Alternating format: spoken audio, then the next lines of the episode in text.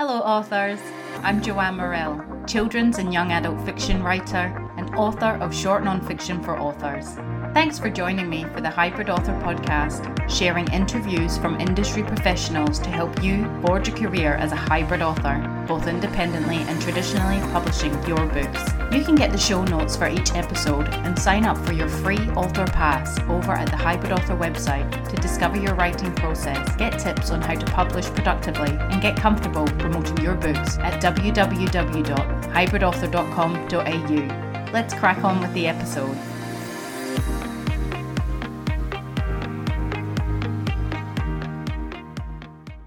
Hello, authors.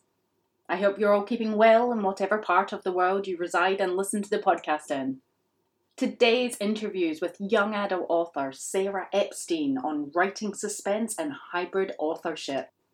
Sarah is so generous with her experience and offers such a plethora of tips on writing suspense, balancing self belief and self doubt, having a hybrid author career, and much, much more.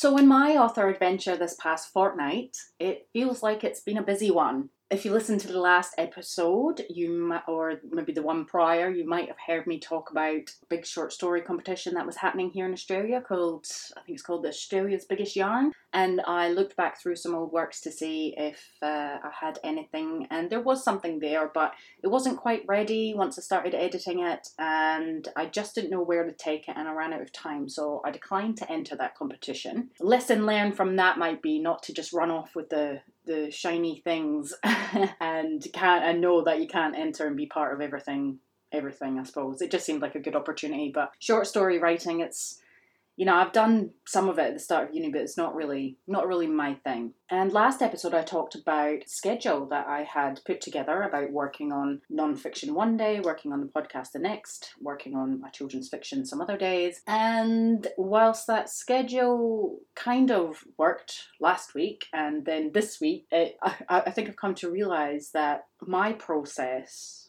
when it comes to writing is a very chaotic one and I don't have just one, I have multiple processes and I just have to go with whatever one suits that week. Monday, Tuesday, Wednesday, I ended up not just sort of selecting one day for one project, I kind of did a little bit of each project on the same day. So I worked on my children's middle grade novel and I worked on my non fiction book and I was editing podcast episodes and the audio I recorded for author fears and how to overcome them and that was good. I kept up that momentum for a few days, and then just kind of then just worked on something that had to be done that had a time limit on it or anything like that. So again, I just have to know what needs to be done when and keep going with it. I have I have lost some time this week because I picked up some shifts at the day job, and that's been good for extra money. But uh, yes, I, I obviously have lost some time to do some things. So I just wanted to say you know, even if you do make a schedule or and if it doesn't go to plan, then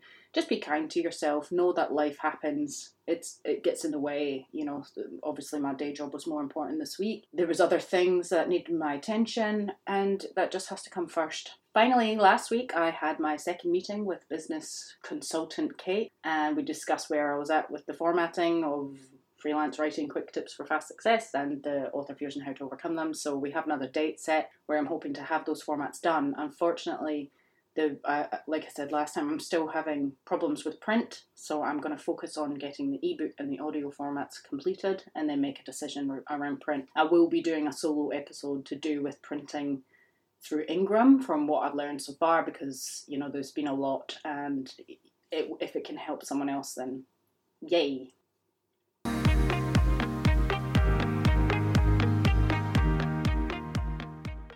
So, if you love the podcast or any of the episodes have helped you further in your author career, you can now pay it forward by buying me a coffee over at www.buymeacoffee.com slash the hybrid author.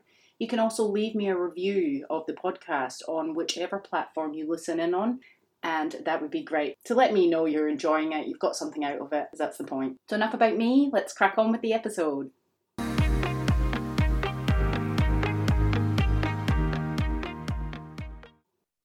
Sarah Epstein is an author, illustrator, and designer who grew up in suburban Sydney and now lives in Melbourne with her family. After achieving a design degree and enjoying a 25 year graphic design career, Sarah returned to her first loves of writing and illustrating.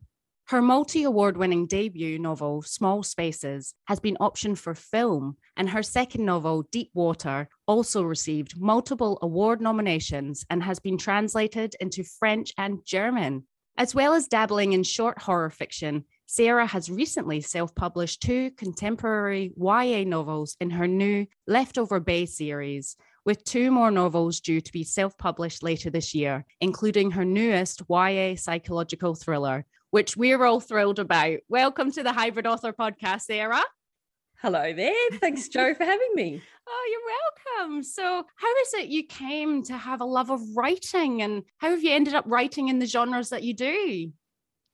Oh, well, that's a good question. And it goes all the way back to my childhood. It ties in with the fact that I'm just sort of one of those, you know, creative people. I kind of, I guess I just sort of had creativity in my blood. And I, I suppose it was a little bit from my parents because my mum was always a very avid reader and she was also really fantastic at drawing gorgeous little whimsical princesses and things like that and she had a love of art when she was younger and i think probably kind of did nothing really with that but i think i probably got my artistic gene from her. And then my dad on the other hand who was a mechanical engineer by day he um, was uh, a musician. So he was a singer and a guitar player and he was uh, had been involved in kind of music and bands and singing groups pretty much his entire life. So you know i guess having that sort of growing up with that kind of creativity and also seeing what my dad was doing, thinking, well, I can kind of bust out of these, you know, norms, I suppose, of what I should be doing for a career. So it sort of nurtured my creativity. And I used to make lots of picture books and things like that when I was a kid at the kitchen table. I would draw them, I'd write them. I'd let my little sister, the pest, sometimes come and, you know, be co illustrator.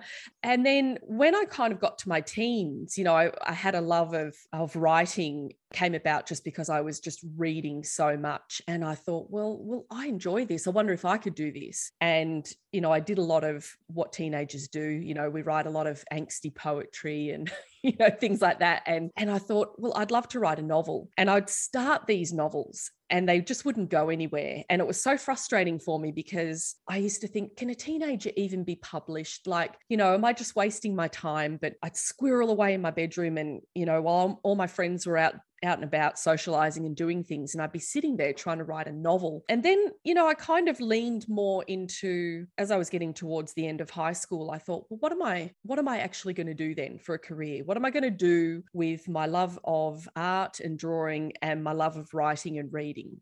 back then in the dark ages it was no. there was there was just no creative writing courses available at the time or if they were they were very hard to find but they were mostly if you wanted to get into uh, writing as a career you would get into copywriting or journalism and i wasn't really interested in that so i, I leaned more into my artistic and creative side. And I thought, well, I'll try and get into a graphic design course at uni, which I did. And then sort of pursued that, you know, fell into a career of graphic design. Then I I really kind of just left the writing behind then, which is is really sad now to think about because I was incredibly creative for the next couple of decades. You know, I I, I worked in graphic design full time. Um, I developed my own design business after hours. I also created um, wedding stationery for a while. There, I had my own artistic market stall business where I, uh, you know, painted children's paintings and and all sorts of things. Like I did all these different things. And the one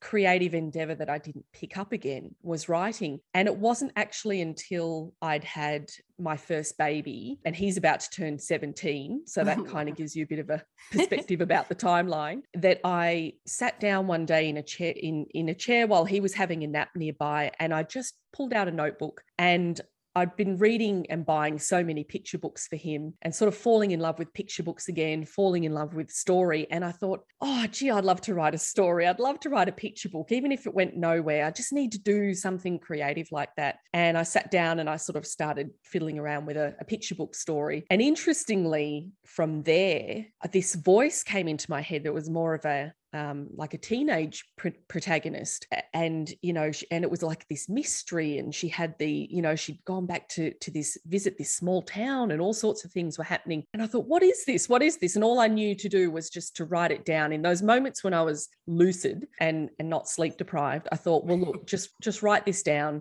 because it's coming to you for a reason and it could mean something. And so then after that you know when i was I be pushing the pram and walking you know walking my, my baby around the the local neighborhood and things this story idea was just playing in my mind. And so really that's kind of where it kicked off. And so yeah it was about 17 years ago maybe 16 years ago because he was a little bit older than a newborn. And it really evolved from there, but still not for a few more years yet. And I just sort of got this bee in my bonnet. I was quite determined then I was going to finish writing a novel because I knew I had it in me to do it. I just didn't know how to do it. I did a lot of research and things like that, but back then there weren't anywhere near as many websites or podcasts or Facebook groups or anything like that. Uh, I think Facebook was still in its infancy. Well, not quite, but there weren't really, groups weren't really a big thing back then. And I didn't really have anyone to talk to about it. I didn't know anyone that was doing it. And then I found one writing forum that was American, had one tiny little subfolder of Australian authors in there who weren't very chatty. So it was hard to kind of be able to connect. But I gleaned a lot of information about the way the American traditional publishing industry worked. And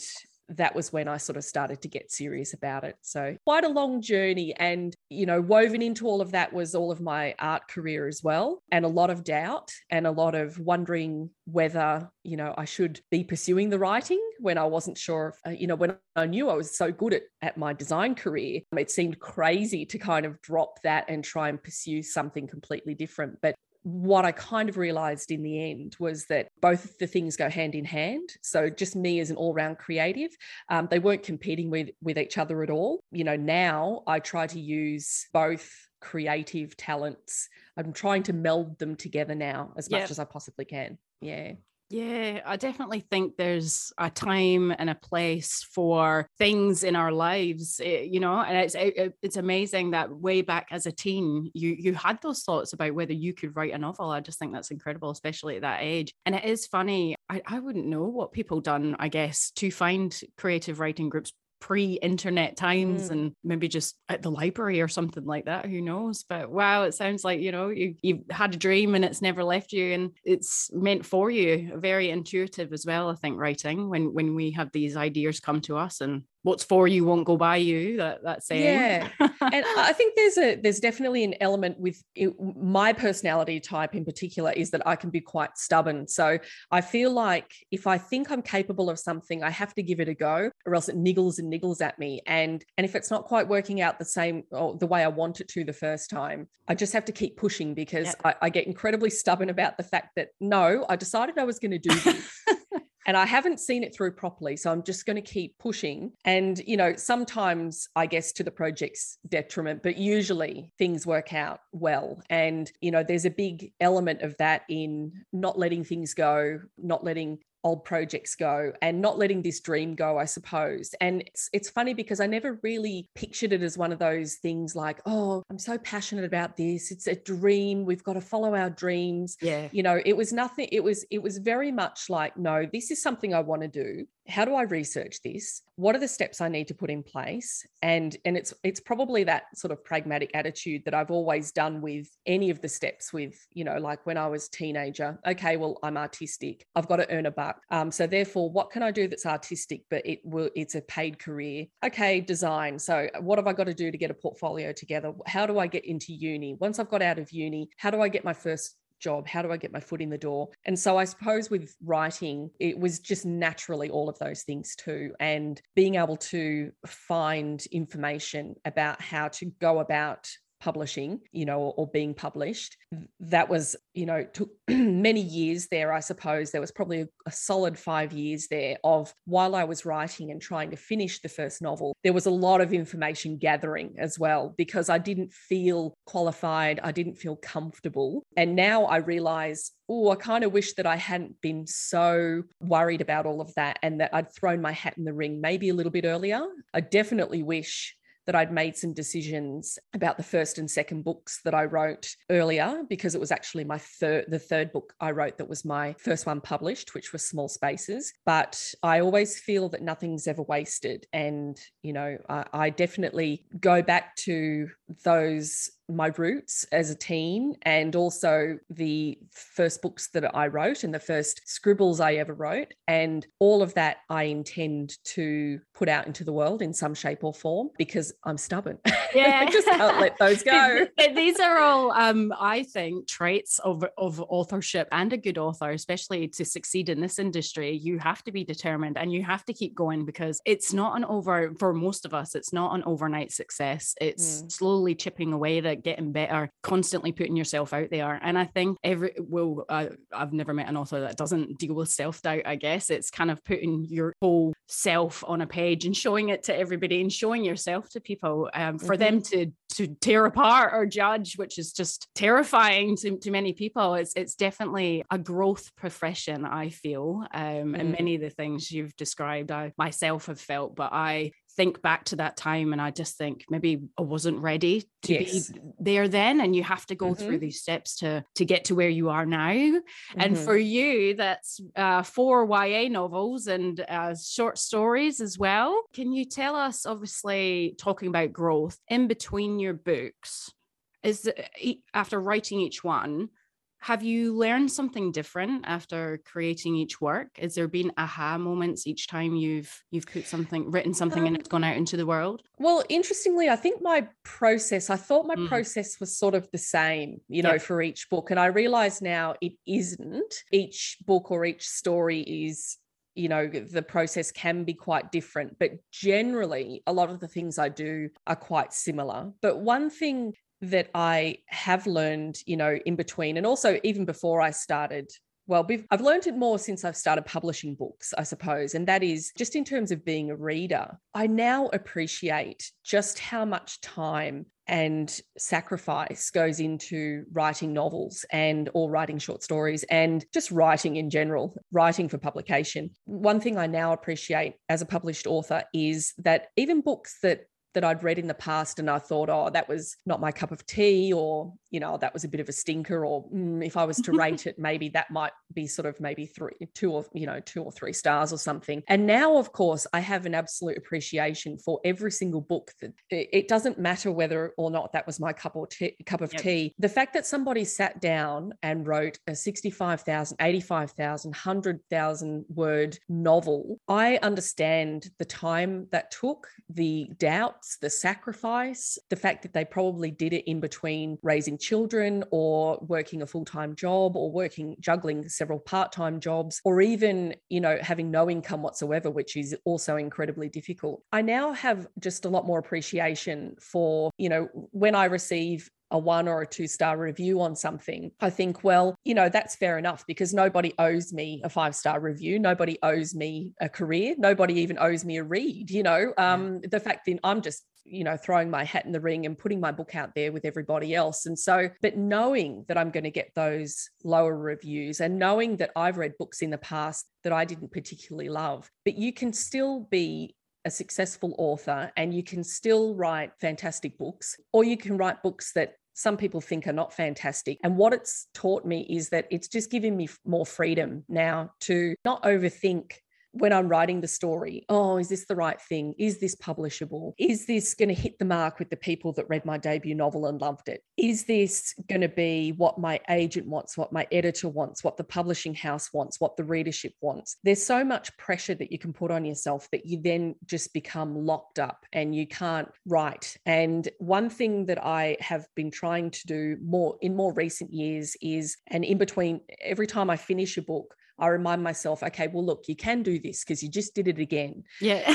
but but what the the reason why I did do it is because I had to block out the noise, and it's taught me from reading other people's books and from writing my own books that I just need to remember there is freedom in what I'm writing, and I'm writing this story for a reason. It came to me for a reason, and that reason just might be for purely my own entertainment or my own stubbornness or the fact that I think it's a pretty darn good story. Yeah. We'll throw it out there and see what other people think. So I, I think that's just what I've now learned four years after my debut novel came out is just remember that it's not going to be for everybody. And there's freedom in that. You know, there's freedom then to just let that go, let go all, all the preconceived ideas of what this book is going to do, how well it's going to sell, how it's going to be reviewed, whether your other existing readers are actually going to like it, and just write the book you need to write. Because every single author that I admire has got books that some of their readership one minute they've given one book five stars and then the next book that person's brought out they've given it one star. Oh i'm so disappointed. But you know i i appreciate the body of work that author has put out. And i like to think that in you know looking at this career as a marathon instead of a sprint we you know a lot of people say oh you're only as good as the next book you release. And i, I don't believe that. I believe me you're neither. as good as the body of work that you produce over your the, the lifetime of your writing. So you know it, it's put my mind at ease a lot now when i'm drafting to just think there's somebody out there that i'm writing this story for. And i'm going to find them only if i complete it and put it out there Would you say, in a way, you're writing your stories for yourself? If you enjoy it and you think it's good, then that should be I good think enough. You know? I mean, I think all all writers, their first reader is obviously themselves because you you live with this book for so long and you read it over and over and over again and you know you read it so many times before you even give it to anybody else for any kind of feedback. So you have to love it yourself for sure. I think we write books for ourselves but i also you know because i i'm not writing you know for the age group that i currently am you know i, I write for teens. And so while it's a story that i'm enjoying creating i'm also writing for teenage me and I have to tap into teenage me because that is my readership. Yeah. But I do have a crossover readership. So I do have a lot of adults that also like to read my my novels, even though they are technically, you know, well, they are YA, not technically, but they are YA, technically for teens. But YA readership is, you know, it straddles everything from from tween readers all the way through to, you know, anyone, you know, anyone, Yeah. the Oh, yeah. you know, it's it really spans um, the full gamut of of readership. So yeah, so I suppose I am when I'm crafting these stories, it's very much is this a story that I am enjoying reading? Because I think you could you, you wouldn't get very far Yeah. if you're not re- enjoying reading and crafting this that story. Um, I think if you're forcing something, thinking, oh, this will make me some money, and or I'll I'll find a bunch of saps that'll enjoy this trifle, um, you know that it's it's not going to be a good book. So Yeah. you do need to make it the best you can it can be but and i think the best gauge of that is whether you as a reader enjoy the twists and turns of your own story yeah, that's it. Uh, would you even say, obviously talking about process, and you touched on each book, and you you quiet out the noise, that having a bit of self doubt is part of the process, and that you could almost, you know, you're getting these voices coming in, you know, this is not good enough. No one's gonna, this person's not gonna like it. This person to kind of stand back and be like, well, this is normal. This is a liar. Mm. this is this is part of mm. the the process, and I'm gonna succeed like you said you know you've done it before so Yeah. you can do it again think yes. Well, that that's the thing is that you do have to see that that end goal and know that you can actually do it, and that's why it's really hard when you write your first novel. Um, which and, and that's why often people's first novels can take you know years to write because you never think it's finished because you haven't got anything you ha- you can't gauge whether or not it's ready because you haven't done it before and you haven't had other people read it and say yeah th- yes this is ready or yes this is publishable quality and i think with those little voices you know we all have the little the little devil and the angel on our shoulders and i think you have to listen to them evenly you know and i think as writers uh, we always lean into listening to the little devil that's telling us that what we're writing is rubbish that nobody's going to like this like imposter syndrome you know like oh what makes you think you can write this? Yeah. what makes you think that you can publish this or even you know hope to ever get onto an awards list? You know i mean? You just you just some some person sitting there in your your spare room or at your dining table or whatever in your suburban house you know but that's that's who we all are. I mean writers aren't some special breed of people that you know that that live in you know extraordinary circumstances. We all of the people that write their debut novel or most of them are just people with this dream, you know, to just sit there and, or this little stubborn niggling that I, I want to yep. give this a crack. I reckon, you know, I reckon I could do this. And so you have to kind of really listen to that little devil on your shoulder enough to be able to ha- be objective about your work and to, you know, obviously make the edits and things that you need to make and to, to know, okay, this is way too, you know, the word count on this is way too high. I'm going to have to go in, I'm going to have to ruthlessly cut things. But you also need to listen to that little angel that is telling you this is good you know this is good you, there's somebody out there that wants to read this. Hey that's a good sentence that you wrote there. Or you know to be pleasantly surprised by your own words. And i find the best way to really be able to evenly gauge you know the devil and the, the angel on your shoulders is to just put the work away for a while. And then when you pull it out it's it's so easy then to get honest um an honest opinion of your own work because you can tell straight away, oh, that line's an absolute stinker, or oh my God, what, you know, I've used the word just, you know, 15 times in one paragraph the good voice in your ear is telling you this is actually better than what I thought. You know, hey, I, I, actually can write, you know, or hey, that's pretty good, but I know now what would make it better. And so, yeah, I think we've we've all got to listen to those voices and you've got to just not get swallowed up by the negative one because that is the easiest one to lean into, unfortunately, especially when you're tired, you're stressed. Yeah. You're, you know, you're maxed out in terms of energy levels and things, and you're parking yourself in front of your your computer computer to try and work on this novel at you know strange hours in and amongst your other your other life and other things going on in your family and your work. And the easiest thing to do would be to say, you know what, I can't do this. I'm just going to walk away. And so, yes, as we were saying before, that bit of stubbornness that that all writers need to have yeah. is definitely to get your butt in chair as well balances it out. That's it. Yeah. Well, thank goodness you didn't listen to the negative voice too much and you have produced the works you have, which are all fantastic. Oh, it's a battle. It's a battle so, you know, small spaces, psychological thriller, um, deep waters, a mystery, and YA mm-hmm. contemporary. There's a lot of different genres there. Were, were those the kind of books you read in, as a teen that you now yeah. that shape the, your writing today?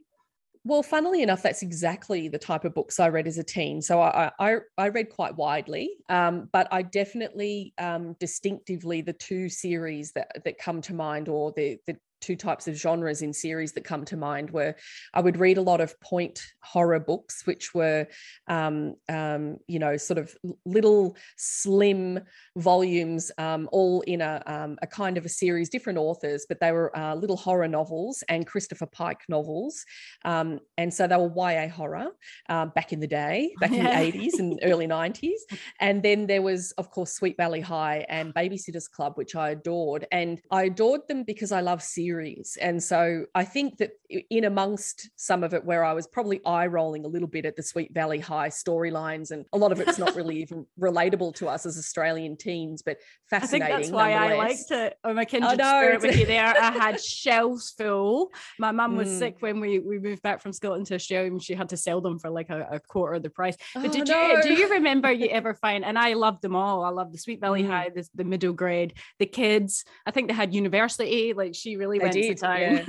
but I feel yeah. like she uh, repetitively used the description of the twins throughout every book.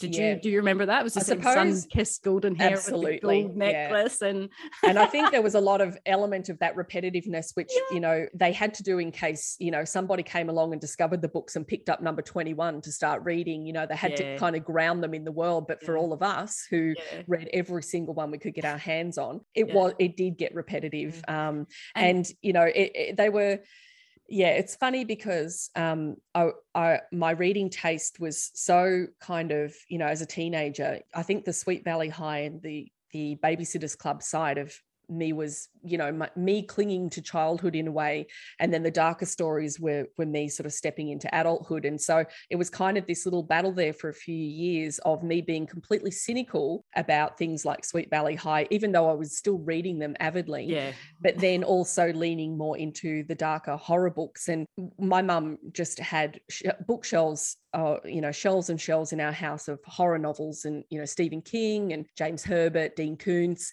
And so when I would run out of things to read, that was my go to thing. I sort of would, you know, kind of try out what it was like reading my mum's horror novels. And of course, I grew up in the 80s. So we were already yeah. watching horror movies as, you know, it was just the thing you did. I mean, I remember being really young, probably 10 or 11, when my parents let me watch Alien for the first yeah. time.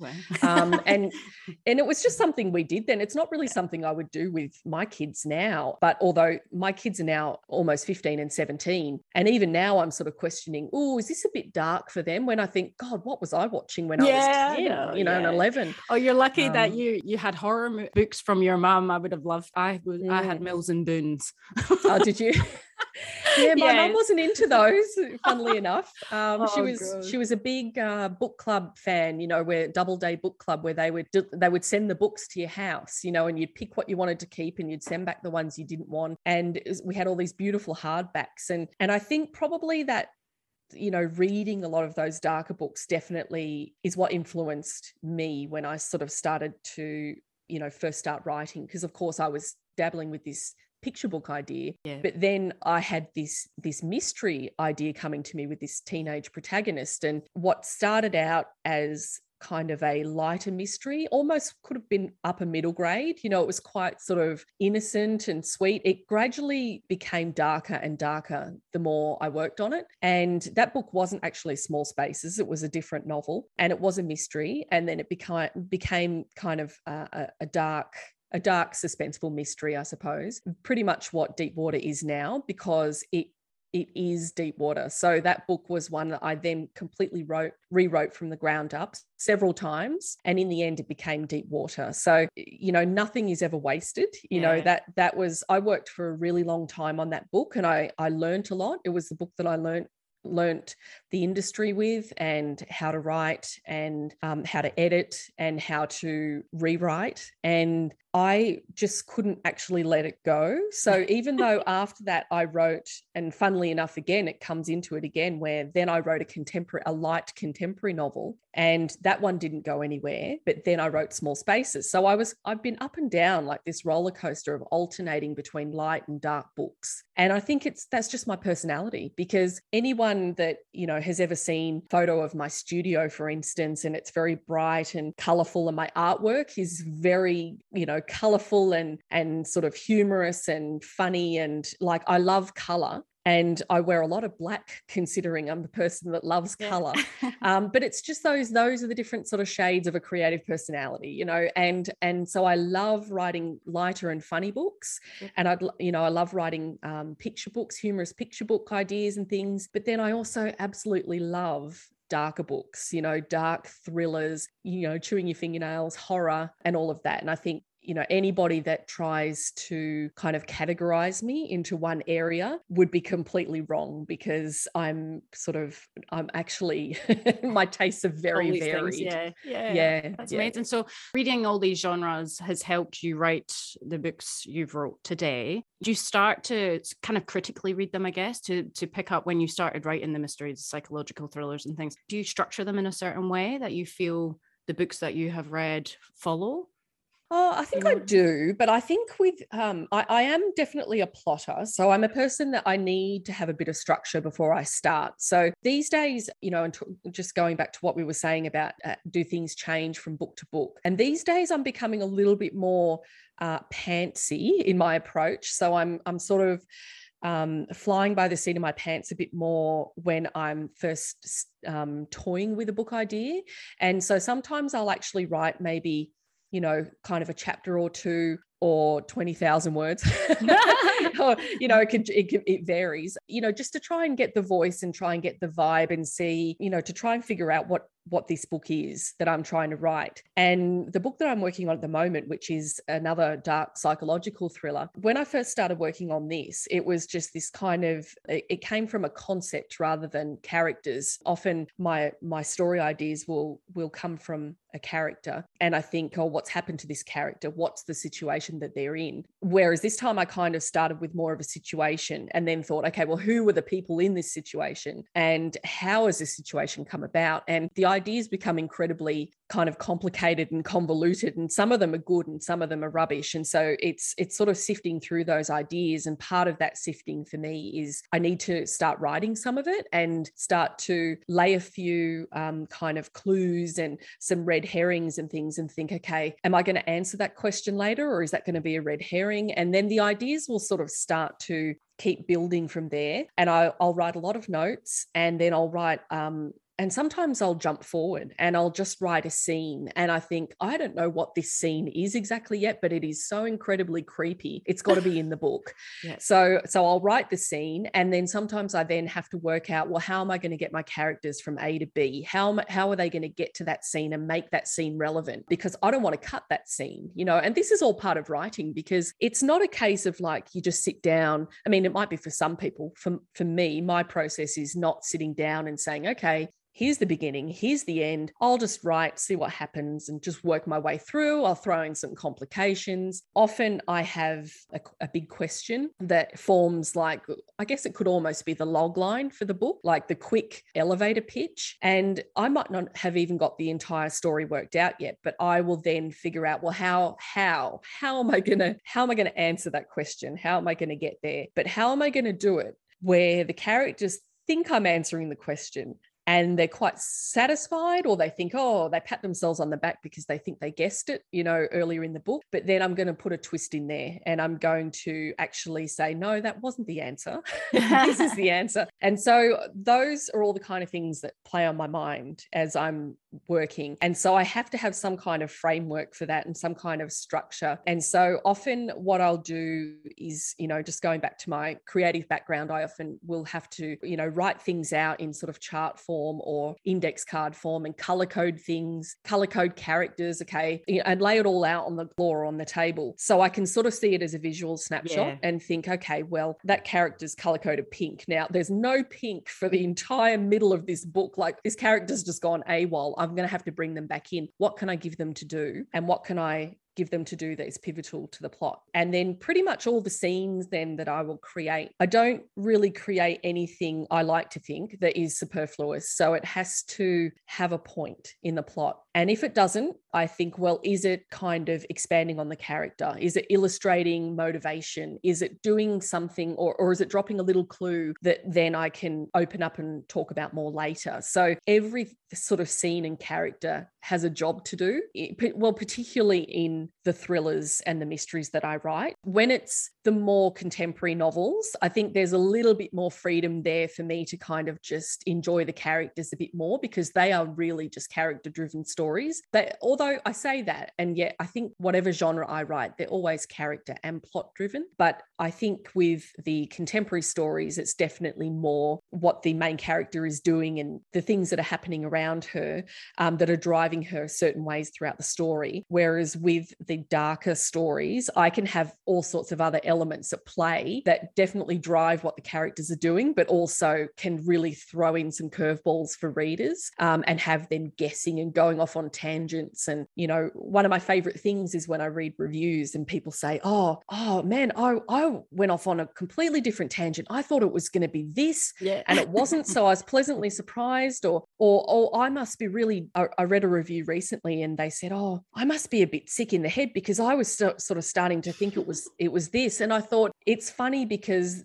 they don't realize that I steered them in that direction. You know, they yeah. they think they got there on their own. Yeah. But it's it's carefully crafted. I like to think that I I set up these red herrings so that they will go there because I have to distract them. I need to use smoke and mirrors to distract them from what the actual story is and who the actual bad guy is or or what's actually happening. And you know, that's what's so fun about red and things and curveballs and twists. But you have to plan them in. And so writing writing the kind of twisty stories that I do, you you couldn't if anyone can do that by flying by the seat of their pants, then they're amazing. Yeah. And I want to sit down and I want to have a, a writing mm. session with them and find out how they do it because I, I find these things really, you really need to plan and have a yeah. framework. Would you draw on real life, I suppose? Because in my mind, I feel like if I was to do something, which I don't write suspense at all, but if I was to do something like that, I feel like I'd go on on this big tangent that was probably really unrealistic that that we probably have the reader going, "Oh, that wouldn't happen." No, you know. Uh, you know, it's funny. Readers say that a lot. You know, I read book reviews of of a book that I've read, and I I'm as a reader, I can easily suspend my disbelief unless it's um, uh, when it comes to horror and mysteries and thrillers and things, um, because I just love a good story. So yeah. I I don't necessarily think, oh no, why would she go? You know, why would she go there when when she's just seen or heard that it, it's so unplausible but then i also appreciate the fact that the author is trying to create an entertaining story here and within the parameters of human behavior yes it's it's it's you know very plausible that she would go there you know i personally might not because i'm a i might be a chicken or a scaredy cat i probably would because i'm stubborn yeah. um, but but i you know like i think you know when when readers um, leave reviews saying oh this would never happen in real life and then you find out that the story has been based on something that's from a true, yeah, true story. You know, true story or true crime podcast or something. And you think, no, these things actually do happen in real life. But those, of course, uh, those reviews, it, you run, it runs the gamut with reviews. You know, you get you get um, people who just love the way stories are crafted. They or they fall in love with characters and will follow that character anywhere through the story. And then you get people that are just all about finding plot holes and this didn't work and that didn't work and or oh i don't like purple prose. I don't like this. I don't or this was too simplistic you know and you're gonna you definitely can't craft a story based on your past reviews. You yeah. can you can craft a story knowing what your readership that you have created through your own words what they enjoy for sure because you think oh well i know they like this in the last yeah. novel, so I'm going to do a bit more of this, you know.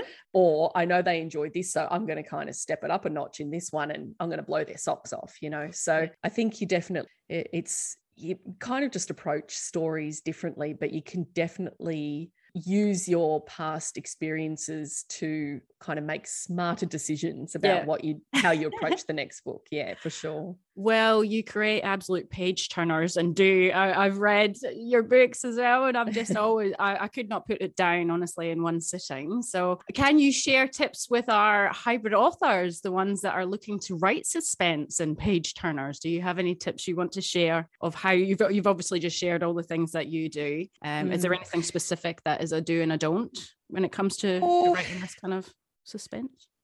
Gosh, I, I don't know. I, I don't know if I don't really feel qualified to say what to do and a don't, but I, I do think that you, you know, I think anyone that wants to write in any genre that you're choosing, you really need to read widely in that genre. So, you know, because there are certain hallmarks of, of genres that um, the readership is sort of expecting. So, you know, I think when it comes to things like thrillers, pacing is obviously very important and sort of that rising tension um, is very important. Red herrings uh, are very important. Um, and they don't even have to be particular, you know, it doesn't have to be littered with red herrings. That can also get a bit annoying um, because, you know, you might often, you know, sometimes I read read a book and that somebody's sort of set up some dodgy character and it was just a red herring, but then this person's disappeared. And so you sort of you're able to know as a reader, oh well, that was that's going nowhere because that person that character's just disappeared. But I think everything, uh, I, I, you know, I think you definitely need to just kind of read widely in that genre, and you need to look at the hallmarks. You need to know what the readers are expecting because it's it's okay to have a, a, a genre bending book where you know it might straddle a couple of different genres, but then you also need to make sure that you're touching on what readers expect expect in those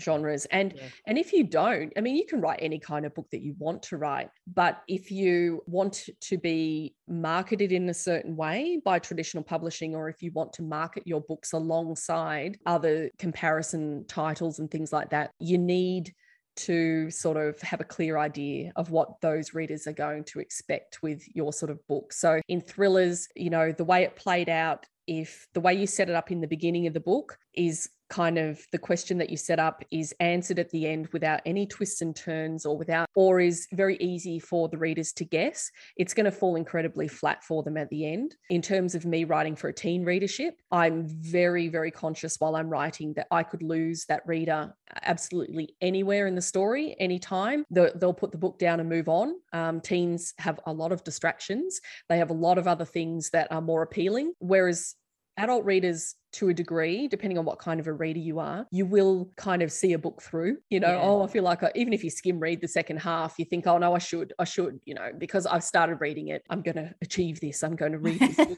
yeah. um, for, for good, bad, or ugly. But teen readers won't do that. They'll just put it down. You know, they, they just go, eh, DNF, this didn't hold my interest and move on. Because uh, there's so many books to read in the world. You know, I don't actually know why adult readers, why we don't do that more often, to be honest. But I feel like we just think, well, we borrowed this from the library or we paid good money for this. We should see it through. But in all um, fairness, and- as well, though, there's there's been books, um, because some people I know some people are like, if they're not enjoying it to begin with, then they'll just ditch it, like you're saying. And and without that, I have to see it through. Like I I've read books and then they, you know, they do fall short in the beginning, but then they grab your interest in the middle yeah, and you can't yeah. put it down. So it's always a bit, you know, um, yeah, yeah it's about not giving and, up and on, all books. There's many many books that you know readers, uh, especially now. I mean, I'm not really making a big sweeping statement about society or anything now, but we do have, um, you know, have a tendency to have a short attention span just because of the way media is delivered to us now. You know, mm, we can yes. binge read, we can binge watch, we can we can get books onto our Kindle within two clicks and be reading it right now. If we've just read a review and we think, oh, that sounds interesting, you can get the book instantly. No, um, yeah. and so there's no kind of that delayed gratification. We can just get straight into it. And if we want to watch a, a, series, we can sit and watch it all in one day if we want to. Um, and so I think, you know, it, it's with teens, you know, there's definitely that kind of an issue. And I think with us reading our reading habits, I think if there's a tendency for people to think, oh, it's a bit slow, it's a bit slow, I want gratification right now, they'll put it down. Whereas often, you know, the setup with books you do need all of that at the beginning because and you need readers to stick with it because the payoff later is going to be really good. And if you didn't have all of that you know um, that set up at the beginning and exploring the characters in their present day state you know you don't need to start a book off with a huge bang. It's good to ease into it because if you took that out and you started with a bang then readers are going to say you know you'll get all these reviews saying oh my god the pace i couldn't even take a breath. It was full on. Yeah. uh, it was too fast. It was, you know, and, and, the characters weren't well drawn. It was implausible that they would do this. Oh, this came out of nowhere, you know, and and what they don't realize is when they kind of bag out a book for being too slow in the beginning is that that was all really incredibly useful information. Um, it's just up to the author to figure out the way to deliver that information so that it is enough to hold their interest. And you know, often that can be done well in thrillers and mysteries and things by just throwing them a bone, you know, throwing them a yeah. little bit of a, a weird little, you know, um, character trait or a weird clue or somebody's little you know kind of comment to somebody else or or their little internal thought about something from their past and that's usually enough and as long as you then keep revisiting that i, find with mysteries as a reader if the author isn't sort of throwing me a bone every now and then i'm going to get frustrated and if depending on what kind of mood i'm in i mean i usually stick it to the end because I mm-hmm. want to see how they're going to reveal everything. But it, I can understand why some readers throw the book across the room and go, forget it. Because if you don't answer some of the questions that you're setting up in the beginning, and then you're just going to answer them all at the end in one big rush, it, it's like readers will just be frustrated that the whole book was just one big long sort of series of questions that obviously can work really well but i find that readers like to get some answers along the way eh, because it helps them eliminate their theories about where they thought the story was going or yeah. it adds fuel to their the fire of what they were thinking yeah yeah yeah this is what's happening and oh my god this it's going to be a big payoff at the end of this book so yeah, yeah i think that's just one little tip with um mm. with mysteries is it's really great to set up all those questions but i think you do need to answer some of them um, yeah. throughout the story and not just leave everything till the end yeah, no, that's incredible. We just recently with my book club read um the Van Apfel Girls Are Gone. I don't know if you've ever mm-hmm, um, heard mm-hmm. of that. And it's so it's a cross between the Suicide Virgins and Picnic Hanging Rock. And um, the discussion was yeah. quite interesting around it. And it was good to talk about it because as people brought up things, it was kind of like, oh yeah, oh I didn't get that. And then she didn't really end it. It mm-hmm. was kind of left open to the reader, which a lot of them didn't like and and you yes. know they wanted a bit more you know something i think it's I, I get why why she done it but yeah i think a lot of people yeah wanted a bit more and that's interesting conclusion. we were, we were talking about open-ended things with uh, just a, a, panel that i was on on the weekend um, talking about um, short horror stories, recently published in a, an anthology put out by Wakefield Press for teenagers. And uh, it was really interesting uh, writing a short horror story compared to writing a novel because uh, it's, you know, completely different. I found it actually easier to write a novel, but once I sort of found yeah. my rhythm, you know I, I, I think i think for me writing um, say a thousand words short story is incredibly hard but we were able to write a 5000 word short story and you can definitely set up a good you know beginning middle and end in in a short story of that length. I find that's quite a comfortable length. You do have to kind of watch that you're not waffling too much and that sort of thing but definitely something that seems to be common in short horror stories and also short horror films is that open ending. So you don't know exactly what's going to happen next for the characters, or it ends incredibly abruptly and shocking, you know. And that's yeah.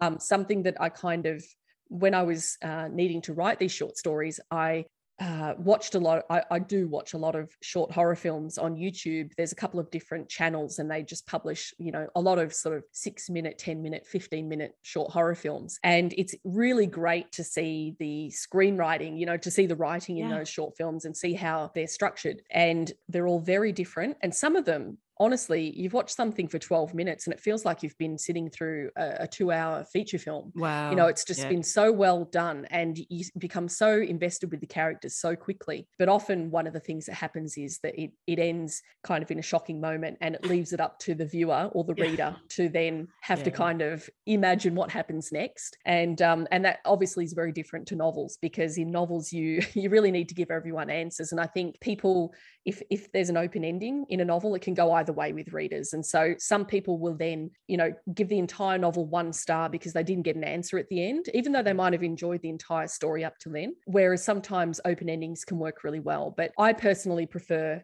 a definitive answer at the end because I'll I will walk away then feeling in this weird floaty state of you know feeling quite unsatisfied and sort yeah, of like oh yeah I feel like I haven't finished reading the book. You know, I didn't get the whole story, and that it's kind of this uncomfortable feeling that it's it's like it's like a hangover. It's a bit hard to let go. You know, for yeah, yeah. So it could go either way. I think with those open yeah. endings. Oh, that is all incredible um, tips there. Thank you so much. So your books, your psychological thriller, Small Spaces, sorry, and Deep Water, you are published traditional you started out in the traditional publishing route mm, um, you're with some mm-hmm. big publishers walker and allen and unwin how's your experience been with different publishing houses and and the traditional side well it's it's been um, probably a little bit different to what I thought it was going to be. Um, I think anyone going into you know the publishing industry, we have no idea what it's like um, before we get into it, and you kind of have all these uh, you know these kind of hopes and dreams about what it's going to roll out like. And the, the cold hard reality is that for for most of us it's not really you don't become kind of you know the, these big name authors. You know we're, we're, not all james patterson or colleen hoover. You go into it hoping that you're just going to be able to find a readership. And so for that i was very grateful. And you know we have a good strong ya community though quite small but very um, strong and supportive in uh, australia. So stepping into that and being able to kind of be welcomed into that with open arms was really helpful because i, I don't know if i had had debuted with an adult book, depending on the genre, there's probably, uh, you know, if you wrote particularly in romance or if you wrote in mysteries or crime or something, you probably would have a little bit of a club, I guess, you know, of fellow authors that write the same genre. But it's in YA, we're lucky in that we write across all sorts of different genres, but we're all just very supportive of each other, regardless of what each other writes, just because of the teen readership that we all share. And so I sort of went into, like with Small Spaces, I obviously was quite blown away by how well the book did. You know, it sort of seemed to find readership. It sold well and it you know it, it, was nominated for a lot of awards and it won some awards and also it was optioned for film. So none of this I, I, wouldn't have thought any of this would happen to me. Um, i went in with really you know i really tempered my expectations when i went into the kind of hoped for the best but i sort of had read and researched enough and it had it was my third book so i'd already been through the mill with two previous manuscripts that went nowhere and one of them my second manuscript was uh, i did find an agent with that one uh, in the US and it got rewritten for the US audience and it went for a year. It went on submission to, uh, you know, like oh, probably like a hundred publishing houses or something. Yeah, it, it didn't go anywhere. And when I first started writing Small Spaces, my US agent said, Oh, you know, like, what is this story that you're writing? Do, not you want to try writing another contemporary? And I said, oh, no, you know, I feel quite strongly about this story. It won't let me go. I'm very interested in it. And when I showed it to her, when she read the first 50 pages, she was not really into it. You know, the feedback that she gave me, she didn't really like the structure of it. She didn't she didn't really understand what I was trying to do with it. And so we ended up having to part ways because I felt very strongly about the book. And she was, uh, I think, probably a little bit offended that I pushed back on her feedback of how she wanted me to kind of rewrite it. Yeah. And so uh, that was actually actually a really good decision, you know, to, to always listen to your gut because I knew that we weren't ever going to kind of agree on it. And I knew that I was going to get pushed into a certain direction. And I suppose for me, that was kind of an indicator of what traditional publishing was ultimately going to be like for me. It was always going to be a little bit of a battle with what people in the industry want me to do versus what I want to do. And I don't mean the kind of books that I write, but I also just mean my expectations and the kind of material that I'm given and to not be able to have an opinion on it, you know, whether when it comes to book covers or promotional material, that kind of thing. It's uh, from my background, having worked in uh, graphic design, but also having worked for, I, I had my own business for I think I started my my first business when I was probably about 1998, uh, part time. And over the years, I've worked in full time, part time in my own business. So I'm quite, you know, I have an entrepreneurial mind um, and a small business mind. So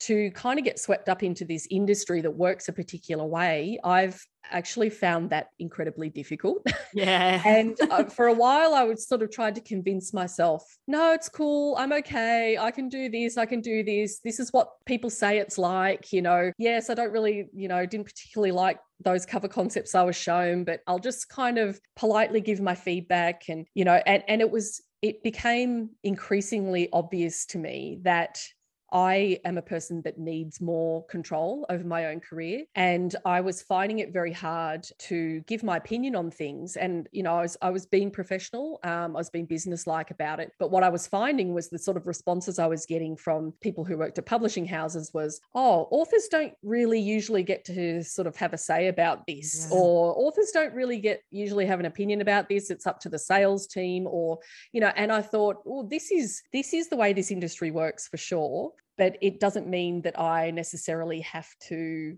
kind of conform yeah. like fall in and do what yeah. you know sit in a corner and twiddle my thumbs and kind of hate what they're showing me you know I, I do need to say you know to sort of mention oh do you think maybe this or that and i sort of felt like I was becoming, you know, I hated the idea that I was going to be labeled a difficult author or something like that. You know, oh, she's difficult because she's always pushing back on things. Because for me, my career is obviously more important than any one publishing house because I've, you know, I've now had work published by 3 mm-hmm. and I'm publishing my own. And so I, to me, it was more important to look at my career as a whole, um, as the marathon, not the sprint. And I think with traditional publishing, there's a lot about debut novels novels you know they they they go all in with these debut novels but do they really help authors um, the majority of authors then build their career with subsequent books after that? So i ended up moving publishing houses after my first book because i felt like i really needed i mean there was some upheaval anyway at the publishing house and i was with my, with my first book where all the staff that i worked on with that book all left or were made redundant. So i didn't actually have anyone really there that worked on that first book with me. So i felt like it was an opportunity opportunity and I wasn't locked in with a contract. I didn't have an agent at the time. So I ended up moving publishing houses and like I, I, saw it as an opportunity to level up. I really because i was really interested i thought well look you know some of the problems that maybe that i had with the first publishing house i'd like to think that well you know the new publishing house it's clean slate. And uh, and in the end what became evident to me was that it was probably the the problems that i have are just problems with the industry. So it's it's just the way things are run and that i don't particularly like the way um, the tr- traditional publishing industry works in many aspects. It's been very kind to me. It's been really great. I've worked with some fantastic people, but I really found that lack of control for my personality type uh, and me as an entrepreneur and as somebody that's trying to build a career and a big backlog of books, I was finding it really difficult. And also the really long lead times on everything in traditional yeah. publishing, you know, to, to submit Especially a book. With COVID. Then, COVID now. Yeah. And to have it think, okay, well, this isn't going to come out until I'm, you know, like for another 18 months, you know. And I thought, oh, you know, there was it came to the point, it came to a head. There was a few different things, but I realized that I had a sense of dread about working on a third book with a publishing house. And I thought, Sarah, that's not right. You know, mm. if, if you are dreading the idea of doing this, that is wrong and you need to change something now. And so that was when I just decided that's it. I'm going to look at this self publishing idea that I had had for quite a long time, actually. And I thought, I think the timing's right now for me to do something. And my second book, um, Deep Water, came out in during COVID. It was released the month that everything shut down in Australia. um, and it, it was incredibly difficult. And it was i couldn't do any events um, i couldn't you know have see any readers in person. My books went into bookshops that then closed um, people were not able to browse them on shelves. There was for, for many reasons it was a very different experience to my first novel and i thought i sort of saw a bit of a downward trajectory happening and i thought well if i bring out the third book is this going to happen but worse you know and i thought well i need to prevent that. I need to take back control because i was just getting increasingly depressed and stressed mm, yeah um, i can imagine. about what was going to happen. And so that was why I, I, switched genres because it was something that i had been planning for a long time. I had been interested in self-publishing actually way way way before like probably for about 10 years when i had finished my first novel and i was just starting to look into traditional publishing and getting an agent and you know there were the stories back then. It was the first wave of you know of self-publishing success with people like hugh howey and amanda hocking. And you know it was really interesting to me that they had had these incredibly popular self-published books and that then publishing houses were um, working with them to kind of snag their paperback rights but letting them keep the ebook rights. And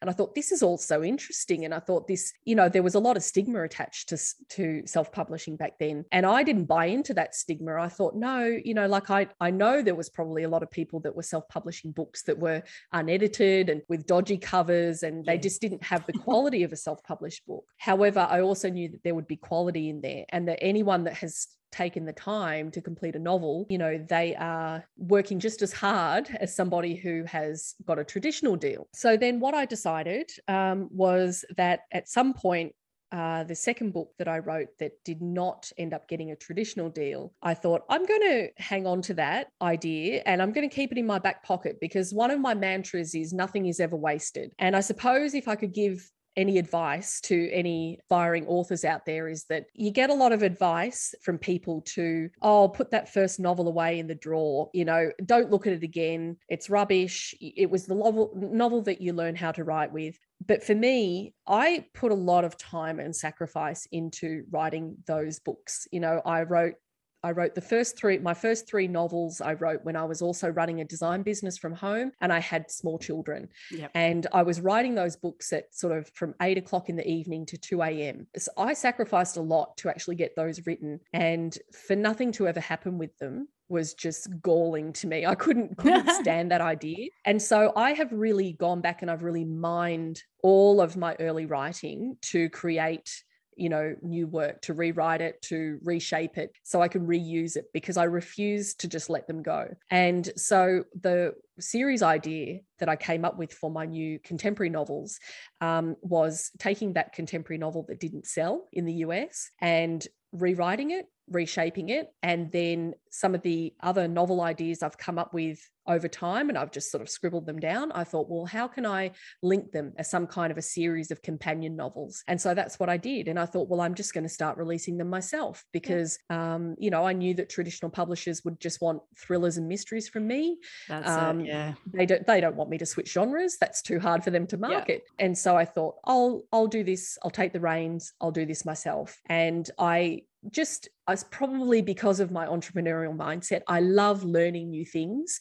And I have been listening to self publishing podcasts probably for about the last um, you know two or three years just constantly. Even though i was traditional i was i was in the process of traditionally publishing a book but i was still just really heavily into you know self-publishing and hearing what self-publishers were doing and everybody in self-publishing was really generous with their information. And you know things in traditional publishing can be quite hush hush and nobody talks about this nobody talks about sales numbers no one talks about money nobody talks about clauses in contracts you know it's all it's all hush hush and the only person that benefits is the publishing houses. It does not benefit authors at all. And we all need to talk more honestly about our experiences in, the way that self publishing people do and hybrid authors do, because um, that sharing of information, knowledge is power. Um, yeah, and right. it really helps us to negotiate better contracts and to also drive our careers differently. And so for me, I'm it's put that fire back in my belly again. That feeling of dread is gone, and now I'm, I'm just feel excited about my writing again because uh, I am definitely um, still interested in traditional publishing for sure. For the next little while, I will be self publishing, but I've definitely got some, I'm working on and brainstorming some book ideas that will lend themselves much better to being traditionally published. But yeah, at the moment, I'm pretty excited about what I'm doing. And it's, you know, finding the readership is different. I had sort of hoped that my current readership for YA would just transfer over and they would want to read my contemporary stories. But what I'm quickly learning is that isn't the case. But one of the main reasons that I went into um, hybrid publishing and self publishing is because I want to reach that international readership that I can't reach from just traditional publishing within Australia. And I know that there's people out there that will enjoy these books. And I have a, you know, kind of a promotion and a publishing promotion and advertising plan that I'll put into place when I have more books in the series ready to go. And it really excites me. And it's just fun to think about and it all of those ideas that i have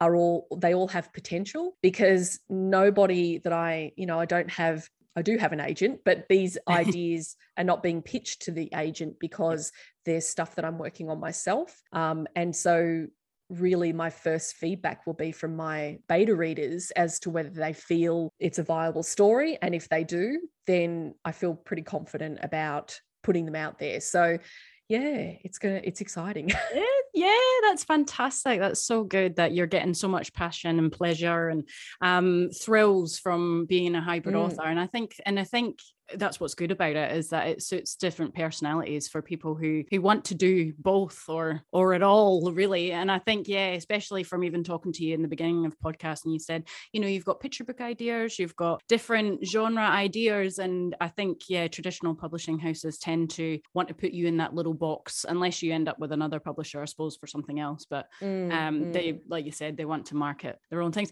your agent are they aware that you're you're doing this and then do they yes. want because you're not pitching it to them do they want to see it though uh, i'm really fortunate that my agent alex adsett she she and i met through uh, when i actually got her to consult on the contract for my first novel, um, she did an independent consultation of that contract for me. And then when I had my second contract in hand, I actually approached her and I said, Would you be interested in taking me on? Which she did. And then since then, I have you know gone gone this way with the self-publishing but i know that alex has other clients that are traditionally published as well as self published. So she um, already works with people who are hybrid authors. So I knew that she would be supportive of it, which she is. And um, she's always saying, look, if there's anything you want to, you know, just bounce ideas or anything, let me know. So it, it didn't become an issue, which was great. And she obviously explained to my publishing house, well, Sarah's doing this now for the next little while. So yep. there hasn't actually been any pushback. There might be some noses out of joint. I don't know about them. Uh, that's that's good for me um, because it mm-hmm. actually doesn't really affect what I'm doing. Uh, yeah. Uh, I wouldn't change the process I'm currently going through, um, worrying that I'm going to be blacklisted in the industry or no. anything like that. I mean, I certainly didn't keep anything like that in mind when I, I jumped from one publishing house to another, um, because I think if it's dangerous territory when you do that, when when you start to, you know, the people authors that I speak to, especially those who are aspiring and they're not yet published, they're so concerned about making sure that they're not putting their foot wrong or that they're not um, saying the wrong thing or doing the wrong thing because they're so worried about being blacklisted or that you know that some publishing house is not going to read their work in future and and it's again it's that power imbalance where the authors are the ones always on the back foot even though ironically we're the ones with the talent that have produced the product yep. that they are all going to make money from and so it's it's always been a little frustrating to me that we we get no say when it comes to certain things or that we might be labeled difficult when it's actually our career these are our stories and these are the books that we are writing and they as publishing houses and agents and editors are helping us facilitate getting those out into the world but with things like self publishing now, it really does show that there are other avenues that people can take. And that if the traditional publishing industry is constantly slamming doors in your face and saying, no, no, no, you know, the, the, the way that, um, you know, traditional, uh, sorry, self publishing has evolved so much now and there's so many opportunities. You can publish a fabulous quality paperback that is on par with what the traditional industry produces and it, looks no different. You know, the quality is fantastic, and you, can have it. You pay for pro- professional editing, and so it, it's side by side with a traditional book. It's no different, and you can, uh, you know, if you can work out how to get that out into the hands of your readers, then there's no reason why you can't get those stories. You know, I hate the idea that people's dreams are crushed, and you know, they think, well, I've got, you know, I've written ten books and I can't get published, but oh, well, I guess it's just never going to happen. That's heartbreaking. It's absolutely yeah. heartbreaking. And to a degree, that was almost happening to me where I had some stories that I thought, man, I worked for years on that book. You know, I don't think it's rubbish. It's just the traditional industry has told me it's not for right now. Yeah. And a lot of the books that, um, a lot of the rejections I got from the American publishers on my second novel was the con, it's just not big enough concept in such a crowded market. and I thought, well, fair enough. But you know what? they don't all have to be high concept books you know um, because there are there are quieter books that succeed perfectly well and but that's what you know traditional publishing houses want. They want something that is going to sell easily in volume and for people to hype up and get excited about. And so it needs to you know have have a great tagline. It needs to have a great synopsis. It needs to have a great hook. And so but there's no reason why all of those things can't work for you if you are a self-publisher or that if you choose to self-publish some books and then also then go hunting for a traditional deal for some other books. So and that's what's really exciting about it to me you know, I, I get it's funny how I, I feel like I'm a completely different personality. If you had spoken to me two years ago when Deep Water came out, and uh, I the the end of the editing that I did for that book was incredibly stressful. I became ill as well, and it resulted in me needing surgery. But it it was a real it was a really bad time. Yeah, and, and then when it released, after all of that, it kind of fell a bit by by most standards it didn't fall flat but by my standard and holding it up next to my debut novel it kind of fell flatter than what i would have liked. And it was you know the, uh, working on the next book after all the stuff that i'd gone through with the first two books the feeling of dread you compare that now to like i honestly had had considered walking away and doing something else which is the saddest possible prospect for anybody that's that has a passion for writing. And it's it's such a shame for all of us if people do do that because these stories that you have in you they are worth telling and you will find a readership for them but you won't unless you you get them out there. Yeah and you know you've got these two different ways of being able to do that and i get so revved up now talking about the books that i'm working on yeah. and the possibilities and the series that i want to create and you know and pseudonyms and different um, readerships and, and genres that i want to write in you know a couple of years ago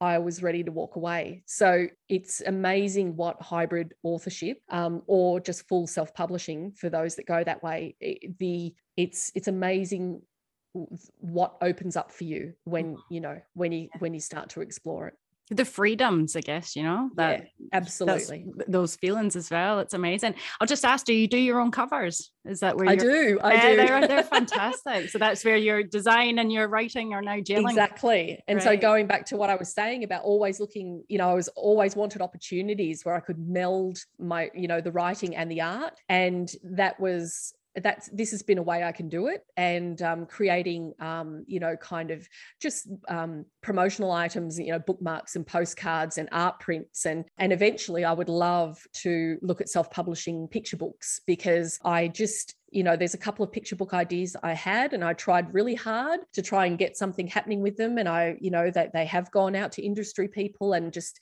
just nothing's happened with them and i just uh, i refuse i just refuse to just forget about them. Because even if i sold just two copies you know what? I did it I did it. I put it out there.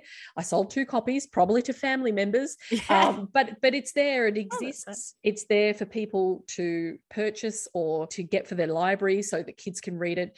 That's that's uh, another part of my plan going forward. And the mindset that I was in before I started hybrid publishing was it's never going to happen for you, Sarah. Just let it go with the picture books, you know. And I just the stubbornness in me. I just refuse to do that. But um, but yeah, I'm always looking for more opportunities to meld my artistic side with my creative writing side. So this is perfect for me with self-publishing because I can do covers and I can um, work on my website and I can do the formatting inside the book and I can do all of the book swag and promotional items.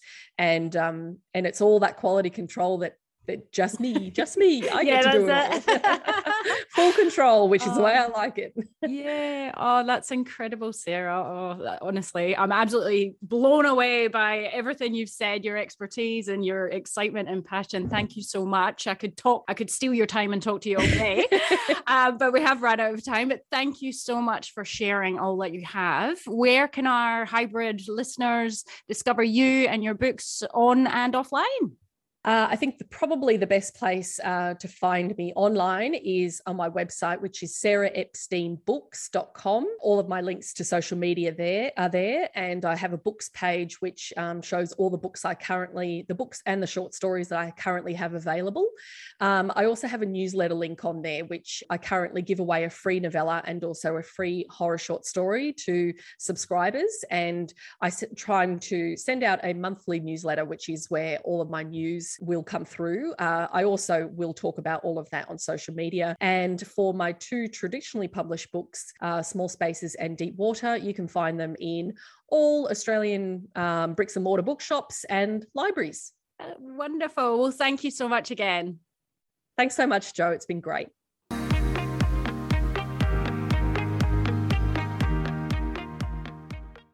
So there you have it, folks. The sensational and so inspiring Sarah Epstein divulging her incredible hybrid authorship expertise there. If you haven't ever read any of Sarah's books, you are sorely missing out. Once you pick them up, you just don't put them down until they are read cover to cover. So get out and buy some now.